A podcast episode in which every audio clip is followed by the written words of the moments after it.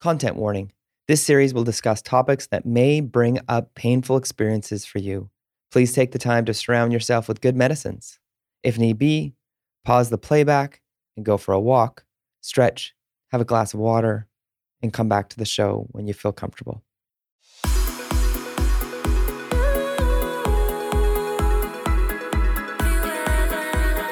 Welcome to the Metis Speaker Series, presented by TELUS. I'm your host, Darian Kovacs. On this podcast series, we will be exploring learning, healing, and rebuilding within the Metis community. Our goal is to create awareness of and generate discussion about Metis issues, as well as how to heal from and move forward in a healthy way. We hope to reduce Metis invisibility in BC through the personal stories from our Metis community members. This show is brought to you by Metis Nation BC, TELUS, and Jelly Marketing.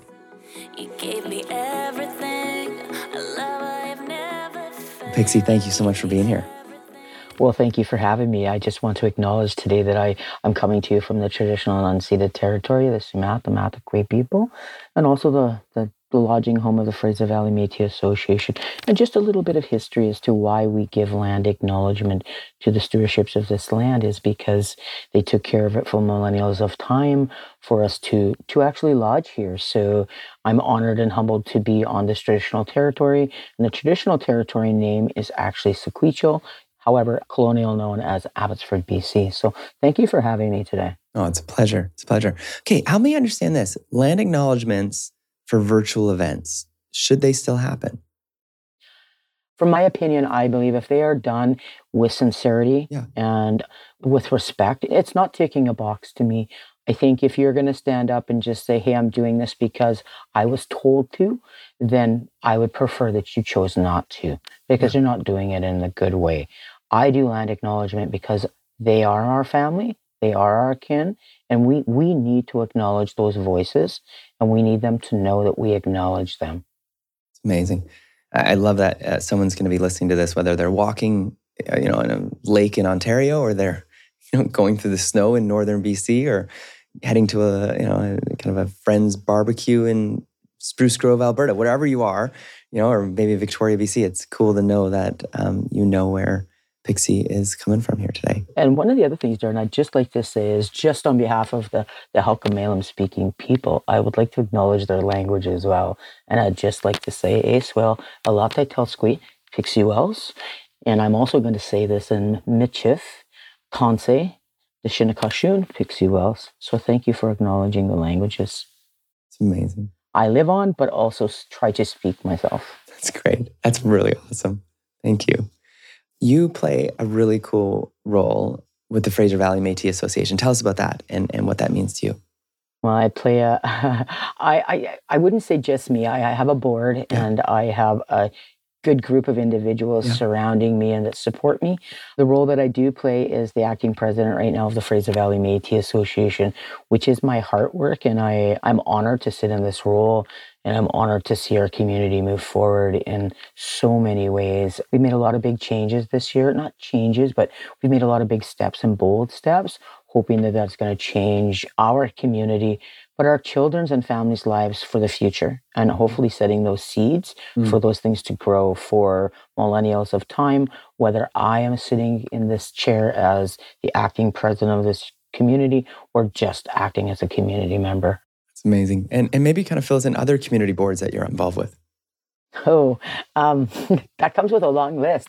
But however, um, I'm again honored and humbled to have the opportunity to be able to give heart work back to my communities. And something that's actually saved my life is my culture. So being able to give back that voice. So I sit on many boards. I sit on the board of uh, Abbotsford for Reaching the Homeless Project. I sit on the 2S LGBTQIA plus Community Advisory Board for MNBC. I also have sat for a voice for uh, La Femmes Michif Otipemisiwak on the voice of the 2S LGBTQIA plus and the murdered missing Indigenous and Girls 2S LGBTQ National Action Plan. I also do some actual not consulting for them, but I do a show for them called Show Your Pride. So that allows two SLGBTQIA plus people to come out and have a safe space to to just be themselves and, and, and talk about things and how do we move policies forwards and changing those things forward. I also sit on the Heritage House of Abbotsford committee, giving voice there and partnering there into how does the Fraser Valley Métis Association bring the Indigenous voice back to the forefront in a way that will give us opportunity, economical opportunity within the city of Abbotsford in a way that's viable for the Valley Métis Association without breaking bridges. We want to build them. We don't want to break them. Yeah. Maybe eh, tell me about the, your role the, the missing. Uh... Well, I was contacted by uh, President Omeniho to sit and give voice uh, a few years back on the the Murdered Missing Indigenous Women and Girls to SLGBTQIA plus Métis National Action Plan. So I worked on that for about a year. Very interesting. Lots of things came out of it. If you look at the National Action Plan, there's there's many changes that need to be made, and there was policies that uh, we definitely know that need to be changed. As uh, we know that there's, especially with what's happening today, and we know in the light of today of what's going on in Winnipeg and understanding that you know our women are still going at an alarming rate and uh, we need to do something about that. And so that's that voice that I try to bring but also the voice of the two SLGBTQIA sometimes that people try to and it's not miss or forget it's just it's not as publicized as women and we know that there's a lot of them going missing. And we need to understand too that this isn't just about our women. This is about men too. We have a lot of men that go missing that nobody speaks about. And I think we need to look at, yes, our women are at the forefront, but we also need to look at this from an indigenous perspective in another form of colonial genocide. I, I believe in a way that um, society has been told or believed to be told that it, this is okay and it doesn't sometimes these people don't matter. Yeah. Wow. Right. So I think there's there's still a lot of work to do. However, we're doing it and we're we're working on it. We're getting the voices out there. Not as fast as we'd like, but uh, changes are happening. So again, we need to amplify all of Indigenous voices, First Nations, Inuit, and Métis. We need to stand together in solidarity. And that was the one thing that I, I admired and honored about going to see the vote and being one of those people that actually got to be a delegate that got to go there was the fact that we had all three nations together for 10 days and it was an incredible experience to all have a different story but walking with the same message. And i think we need to do more of that across our nation. Uh, take me there.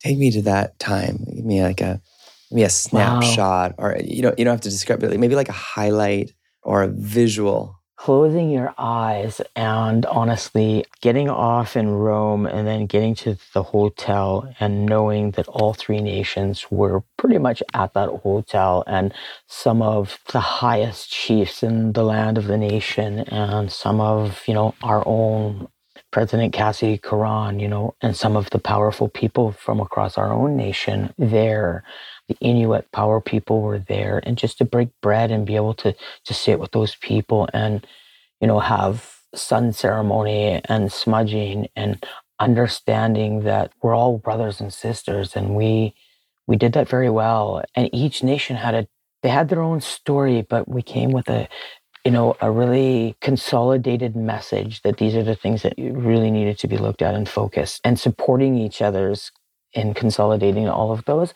and in collaboration and supporting each other in those messages as well was very important.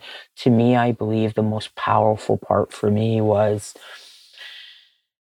well, there was many, but for us as Métis was when we came out of there and all of the women, when we saw all, you know, we had men there too, but it was very iconic that our nation was being led by the matriarchs and by people that have been forgotten in a sense as you know and again i'm going to bring up the two slgbtqia plus people who've sort of been eradicated because we were we were told in the time that we were not a peoples we were not a thing. So even in indigenous culture has sort of stepped away from that identity and ceremony. So actually i felt privileged to be a two-spirit voice there to be able to walk in my own walk and nobody nobody stopped me. I was allowed to be who i was. So that was very powerful and um, very accepting and humbling and i'm so proud of our nation. I'm so proud that they sent people not just residential school survivors but people who also represent an identity that was lost through these engagements with the church. It's beautiful it was powerful. I'm, you're going to make me cry. um, you mentioned earlier that getting connected to your Métis culture, Métisness, saved your life. It's huge for you. Tell me about that. Yeah, this is where I'm have the opportunity to give heart work back and and be able to give back in a way that's meaningful to me. I suffered a workplace injury and uh, I don't know if any of you have ever had to deal with WorkSafe BC, but it's not always the most pleasurable and it, it hasn't been the most pleasurable, but that's another episode altogether. Um, however, I was in a very dark place and I didn't know where I was going. And I had a lot of time on my hands, as uh, people would say. So I thought, you know, I'm just going to start doing some soul searching and some just trying to find myself. Maybe that'll help. Maybe. So I just started doing some soul searching and going back into history and looking at my dad's documents and documentation. And, and I found out, hey, you know what? I, hey, this is true, right? Hey, this is, this is the truth. I'm Métis. I'm going to apply for this. And I always was, I was always connected to Indigenous culture no matter what, I, in a way of, it always drew me to it. It always enticed me. I think it was my blood DNA mm. calling yeah. me home, I think, in a way. And when I found it, and I found the Fraser Valley Métis Association in a place where I could show my indigeneity, but also be Métis and European at the same time, I felt like, wow, this is this is where I need to be. This is my home, and it took me out of a very dark place. And I still, to this day, say that it saved my life and this is why i do what i do because i can never give back to my community or to my people or to my nation what my nation's given back to me. Wow. And that is identity a place to belong acceptance and so much more. Tell me about like the the pre knowing like officially you were Métis about like the calling like when you heard fiddle music like Great Big Sea, or you heard, you know, Mumford and Sons, what do, do you remember those moments? I was more, you know, to be honest, and I know this is probably going to shock a lot of Métis people. Fiddle's not my favorite sound. Yeah, okay. yeah, that's all right. Um, I, that's I, okay. I, I, I like the violin. I find it very soft and soothing. Mm-hmm. Um, I find that the violin is very, it's very aggressive for me. I find it's very aggressive. But now I do understand why I could never in music school get a four beat down. I it's in my DNA. I could never do it. My teacher, you always got an extra beat. You have an extra beat. Now I know why. It's it's DNA. But I I've always been called to the drums for whatever reason. And I know people will say that Metis people don't play drums. And I just say that's my Cree ancestors calling me to say, come back and relive some of this because you can't take it forward if you don't learn it or don't know it. And if I could jig back in my day before my injury, if I was out somewhere, you wouldn't get me off the dance floor. So if I had that opportunity today, I tell you, I'd be joining every jigging competition probably across Canada just because I had really good feet, right? I could slide across the floor no problem. And I had no upper body movement. I had no idea what a jig was other than the fact that my feet moved in a very different way and people go, oh, yeah, right? So I think I would have been very good at it. That is awesome. That is really cool. Tell me about charter communities for, for people who are Métis uh, and those who aren't Métis who want to know what happens at a charter community. Should they go to one? Should they go to a meeting? What, what, what is the, the purpose of them? Well, I think it's very important. And it was very important to me to get connected to the chartered community because the chartered community is where you get the culture, is where you get connected because those are the people that are in your community. MNBC is your service provider, your person that goes to government, or your, like, how I kind of look at it is like, if you belong to a union, they would be my union rep and because they go to my union and they say hey they want this this and this and this and they come back and say hey we got this this and this. So looking at it from those perspectives now my brothers and sisters that i work with are my community and my union. So that's sort of if you're looking at it from a they're the people that I work with every day and we know how much. So that connection to community is really important. So that's sort of how I see that and just sort of breaking it down into a try to simplify it a little bit for people. That's where you go to get that culture and connection and where you'll find knowledge keepers, elders, people of like-mindedness who play fiddle, who play the spoons, who like to jig, who who want to teach people how to trap, who, you know, there's so many things that uh, within our culture that as urban indigenous people we don't get to do like the trapping parts of it and those things. So creating those opportunities within our communities but also being able to find that opportunity to connect to land as well i think is important. But that's where you're going to get that is at your community level. And i think everybody who is Métis, who applies for Métis Nation citizenship or not, should connect to a chartered community if they feel that they're Métis or self-identify as Métis, ch- connect to your charter community because those are the people. That is your community. Our nations need to come together, and in urban Indigenous centers, sometimes we don't have that opportunity to come together as just Métis people. But that doesn't stop me. I think you know bringing all three nations together is also important. It's awesome. Uh, maybe give me some of the activities or events you've done that uh, did well, or you really love doing, or the feedback was was quite positive.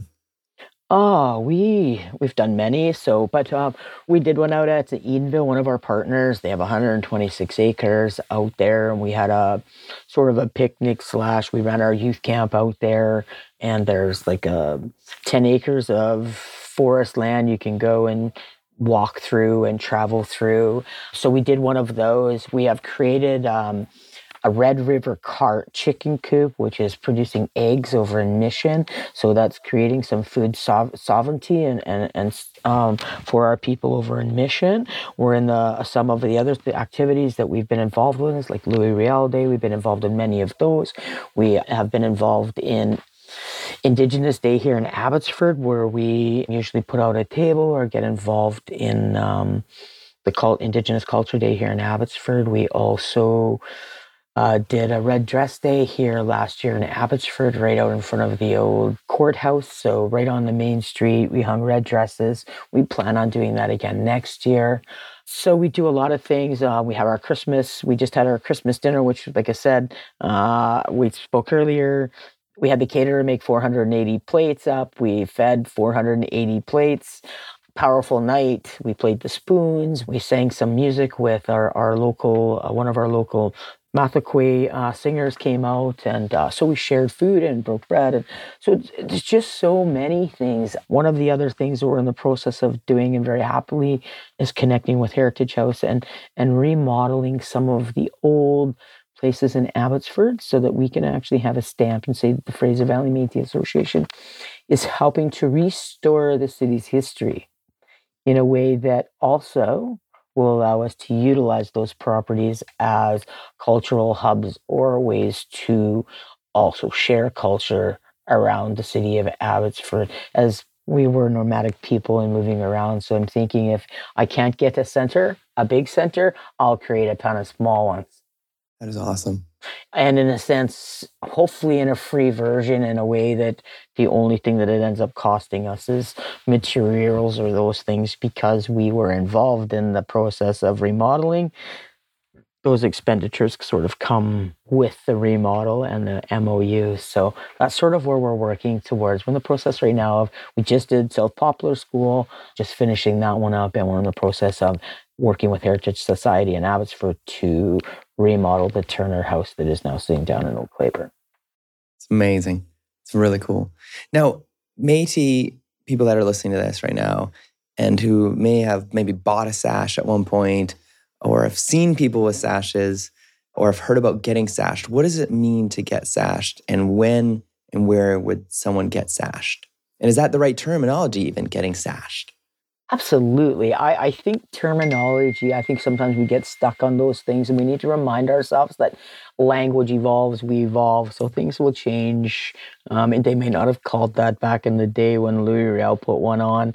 Um, it was probably more so, you know, for whatever other reasons, right? Um, like again, you know, our clothes were so utilitarian like and i'm trying to figure out how do we go back to that and utilize these these clothings as utilitarian tools right because to me that is sort of it's not the true meaning of what a sash is to me and I, i'll explain why when it's gifted i would never i've never bought a sash I've never bought a sash for some. I bought a sash for somebody else because it was for a gift, not because I was buying it um, for myself.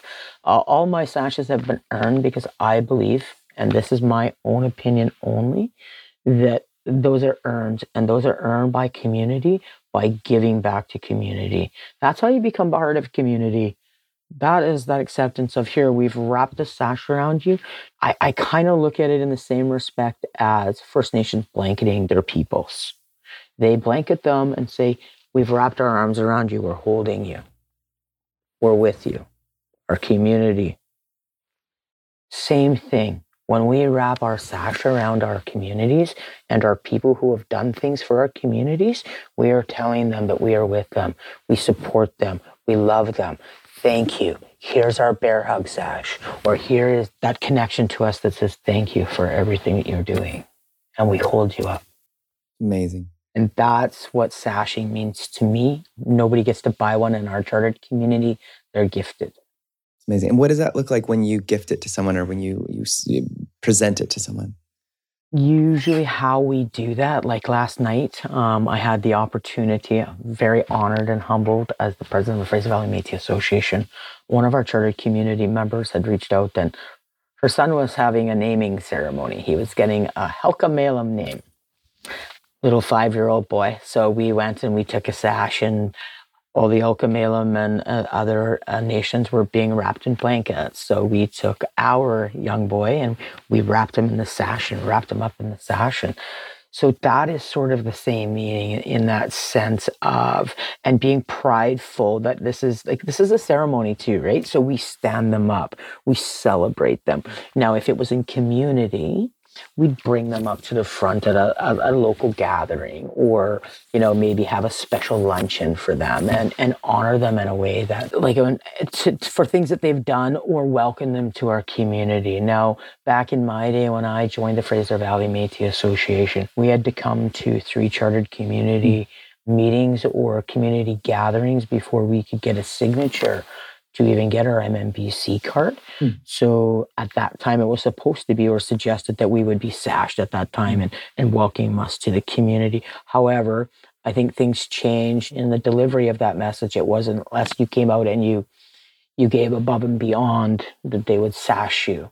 Hmm. Because sometimes getting connected to your community means you have to come out and give a little bit. It's not just coming out and saying, Hey, I'm gonna come out for a potluck and that's it and see you once a month because that's what makes a community. Yeah. Wow. So, speaking to those out there in, in the community, maybe feeling disconnected, more lonely these days, what's your encouragement to them that are that are considering maybe kind of taking that risk and going out to their first charter community experience?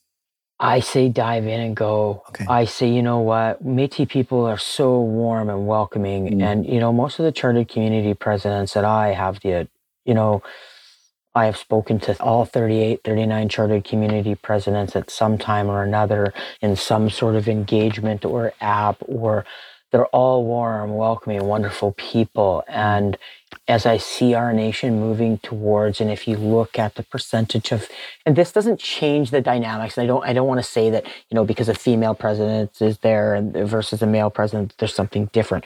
But I just think women have this the, the, women in our nation, the matriarchs in our nation, have this way of I don't know. It's like that, it's like that motherhoody thing that just has that way of bringing people forward. More so than and, not all in all cases but i just find that motherhood and a lot of them are matriarchs of our nation that that are running our that are running our nation and our youths and stuff. So i think it's important and i think it's important to have a voice. I think it's important to know what your nation is doing because our nation is growing leaps and bounds and there's so many services and there's so many things that chartered communities are doing like across our province. Like mm getting buildings, having MOUs with schools and things like that. And unless you're part of the chartered community or at least go out once in a while, you're not really going to know you know what your chartered community is doing for you or what your board members are doing for you to make sure that your child has a seed to grow with right? You know we need those seeds and we need to plant those roots and a tree doesn't stand by itself right? Yeah. It's amazing. Pixie, what else would you want people to know? What do you want to what do you want to share for listeners right now?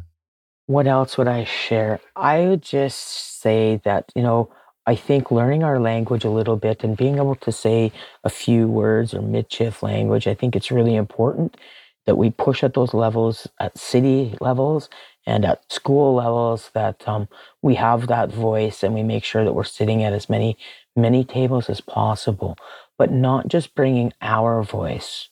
Because I'm a huge advocate for the fact that if I'm sitting at a table, I'm not a tick of the box that says, I've dealt with Indigenous people. I am that person that says, I am of Metis voice, but where is the Inuit or the First Nations? Because I don't speak for them, and nor will I. However, I will amplify their voice at the table and I will make sure that it's there. And I also amplify for the people's voices that aren't at most tables, like the two LGBTQIA plus people or people who suffer that don't have a voice, like people with disabilities or ability issues um, that aren't always called to the table, or their families who are looking after a child has ability issues. Nobody is saying to that family, hey, please come to the table and give that voice please come to the table and say, How do we help you? Hmm. How can we help your Metis child? And those are the things that I'm advocating for is to make sure that every voice across our nation, across our province, is amplified in the way that it needs to be amplified. See, that's awesome. Such a such a pleasure to have you on the show today. Thank you. Thank you for having me. This was wonderful to be here and just have a casual conversation. It's wonderful. And then people are listening in wherever they are. Well, it's been a pleasure to be with you, and it's always a pleasure to see you as well. Thank you, Pixie. Uh, thank you for joining us this week on Métis Speaker Series, and we'll see you next time on the show. We'll see you. Merci. Hi, hi. All my relations. This has been the Métis Speaker Series podcast presented by TELUS, and I'm Darian Kovacs. Thanks to Métis Nation BC and TELUS for making this possible, with funding provided by the Civil Forfeiture Offices Indigenous Healing Stream. You can listen to all of our episodes, learn more about the podcast, and sign up to the Métis Nation of BC newsletter to stay up to date on Métis news at métispodcastseries.ca. You can find out more about the music we're playing by Love Life by visiting SoundCloud at soundcloud.com slash Love Life Official, L-U-V-L-Y-F official, and link in the show notes for your convenience. Follow us on Apple Podcasts, Spotify, or your favorite podcast listening device. See you again soon. Mina Kawapa Mitten, thank you, Marcy, for listening.